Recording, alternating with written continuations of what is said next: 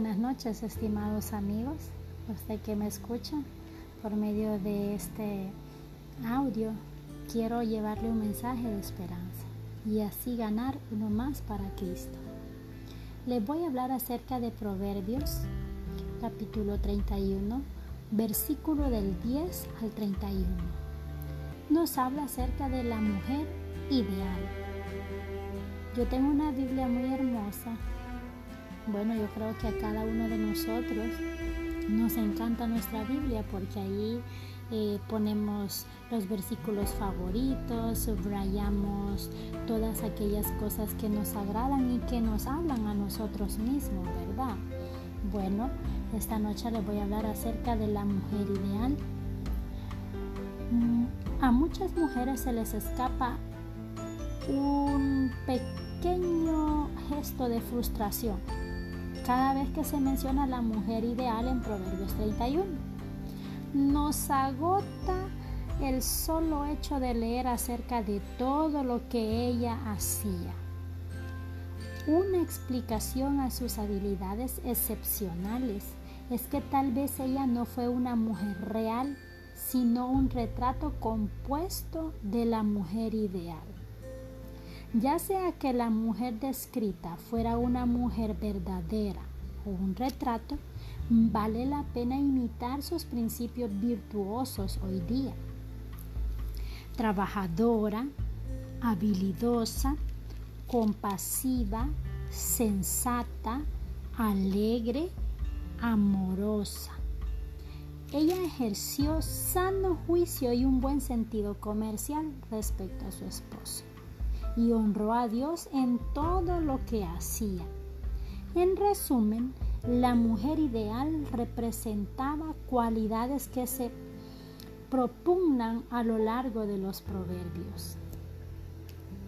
Nos preguntamos si todas las mujeres de la época tenían la libertad que tenía esta mujer. ¿Usted tiene esa libertad? O si ella tenía esta libertad debido a que era una persona rica.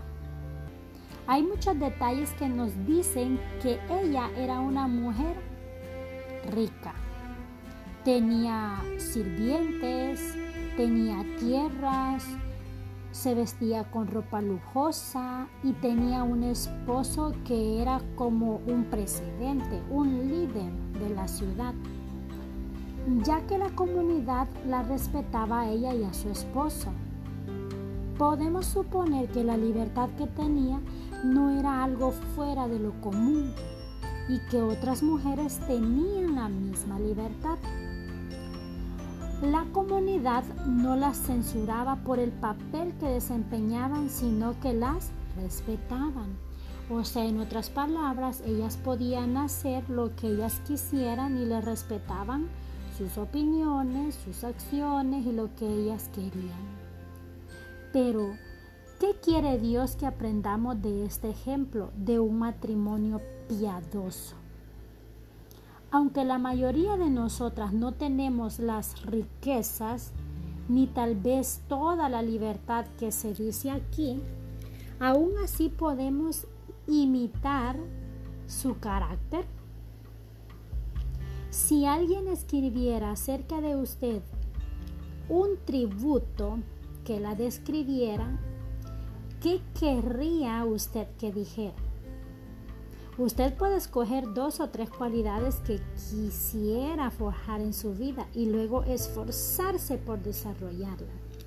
Porque recordemos que somos personas eh, con tendencia al mal y somos personas que no tenemos eh, perfección absoluta, perfecto solamente es Dios. Es muy interesante que en el libro de Proverbios empieza diciéndonos cómo podemos eh, ser más sabios y adquirir nuevos conocimientos. Y el versículo con el que nos vamos a, a despedir es, el principio de la sabiduría es el temor de Jehová. Los insensatos desprecian la sabiduría y la enseñanza. Proverbios 1.7. Es importante, hermanos, queridos amigos, que podamos escudriñar el libro de Proverbios. Miren que este termina con el ejemplo de una mujer que honraba al Señor y le trajo buenos resultados a su vida. Dice la Biblia que es engañosa la gracia y vana la hermosura. La mujer que teme a Jehová, esta será alabada. ¿Qué tipo de mujer quisiera ser usted? ¿Sabe? En ocasiones nos sentimos mal porque no tenemos todas las cosas materiales que nos harían feliz. También a veces deseamos ser más bonitas. Ay, si yo fuera rubia. Ay, si yo fuera blanca. Ah, me gustaría tener la boca así, pero no. Quiero decirle que usted es importante para el Señor. Antes de que usted naciera, el Señor ya sabía cómo iba a ser usted y yo. La escogió así como usted es, perfecta. No importa su aspecto físico. No importa si tiene mucho dinero o poco dinero. No importa si es estudiada o no estudiada. Lo más importante es adquirir sabiduría, pero la segunda, y yo creo que sería la más importante, es tener el temor a Jehová. Cuando usted le teme al Señor, pero por amor, usted hace las cosas correctas siempre habla las cosas que tiene que hablar, actúa como debiera actuar una mujer que teme al Señor, se viste y camina como le gustaría eh, al Señor verlo. ¿Cómo usted quiere ser? ¿Qué tipo de mujer quiere ser usted? Quiere ser virtuosa, amorosa, alegre, sensata, compasiva, habilidosa, trabajadora.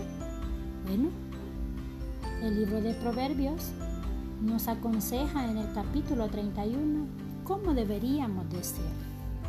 Recuerde, nosotros somos personas escogidas Mujer virtuosa, ¿quién la hallará? Porque su estima sobrepasa largamente a las piedras preciosas y su marido está en ella confiado. La mujer que teme a Jehová, ésta será alabada. Hermanas, amigas, por favor, busquemos al Señor. Recuerde, Usted es creación de nuestro Dios. Nosotros somos lo más importante para Jesús. Que el Señor le bendiga hoy, mañana y por siempre.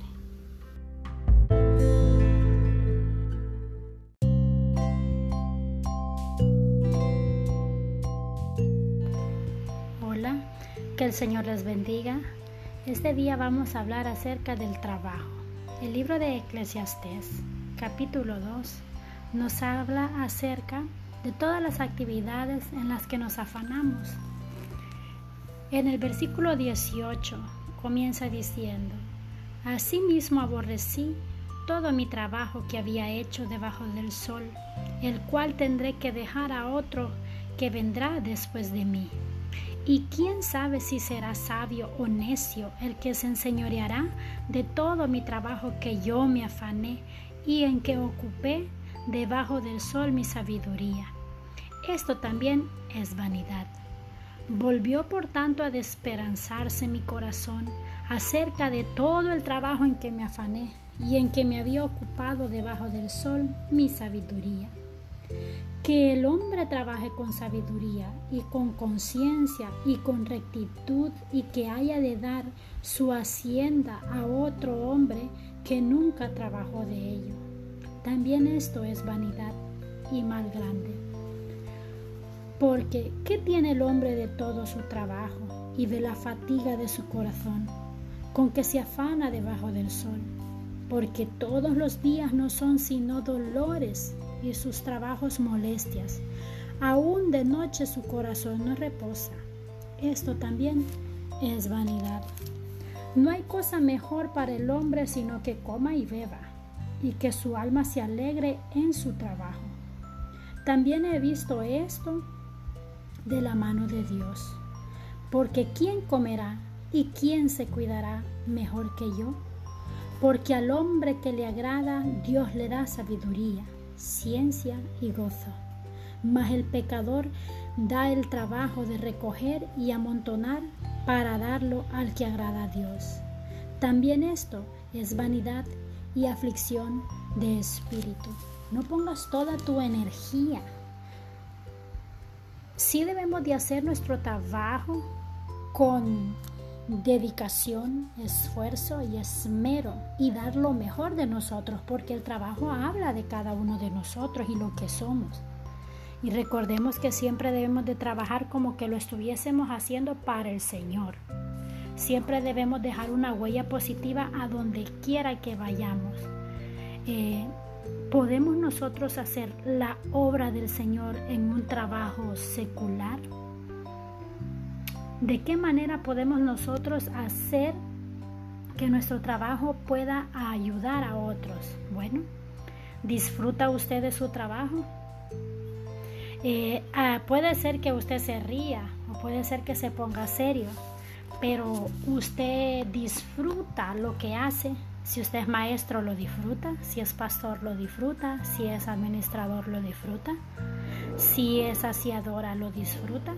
Lo más importante es tener esa alegría en nuestro corazón. Usted, usted puede empezarse a imaginar los peores aspectos de su trabajo porque cuando usted no disfruta, usted solamente mire el lado negativo. Ya sea limpiar inodoros, eh, escribir cartas o hacer algún diploma a sus alumnos. ¿Usted disfruta su trabajo?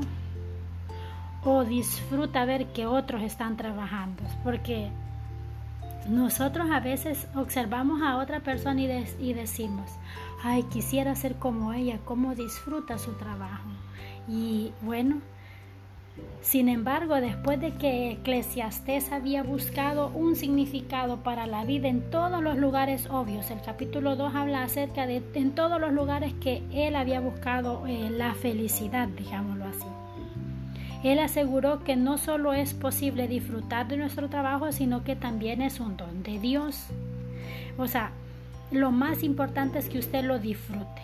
Y si usted lo disfruta, hará un excelente trabajo porque lo estará haciendo como para el Señor. Aún en los trabajos aburridos podemos fijar pequeñas metas y sentir satisfacción cuando logramos nuestras metas. También podemos negarnos a participar en los chismes acerca de nuestro compañero de trabajo en las críticas hacia nuestro jefe. Podemos tal vez también cultivar amistades al celebrar el cumpleaños de un compañero de trabajo. Podemos compartir un chiste sano también.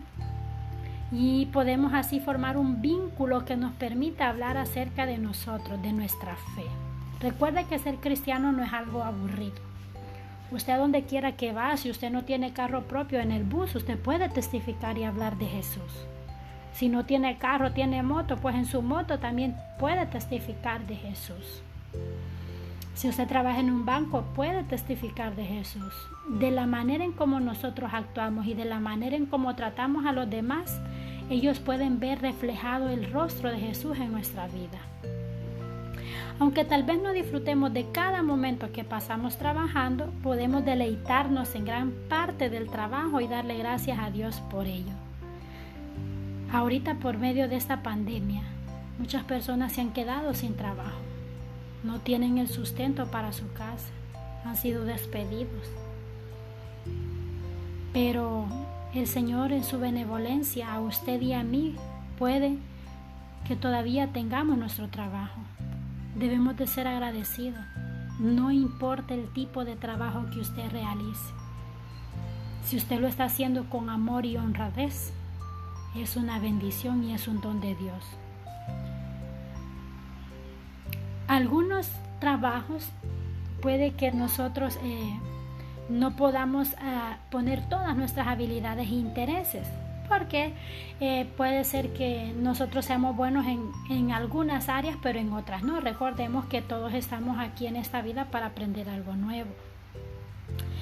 Si usted no es feliz en su trabajo, piensa en algo que le haría feliz y órele al Señor y trate de cambiar eso. Puede ser que Dios le concede el don de disfrutar su trabajo en algún entorno nuevo y Él quiere que usted sea feliz y si es la voluntad de Dios, se lo puede cambiar. Podemos servir a Dios aún en un trabajo secular y disfrutar del don que Él nos da. El Señor es bueno y para siempre su misericordia. Y me, les termino diciendo esto. No hay cosa mejor para el hombre sino que coma y beba y que su alma se alegre en su trabajo. También he visto que esto es de la mano de Dios. Eclesiastés 2:24. Que el Señor le bendiga.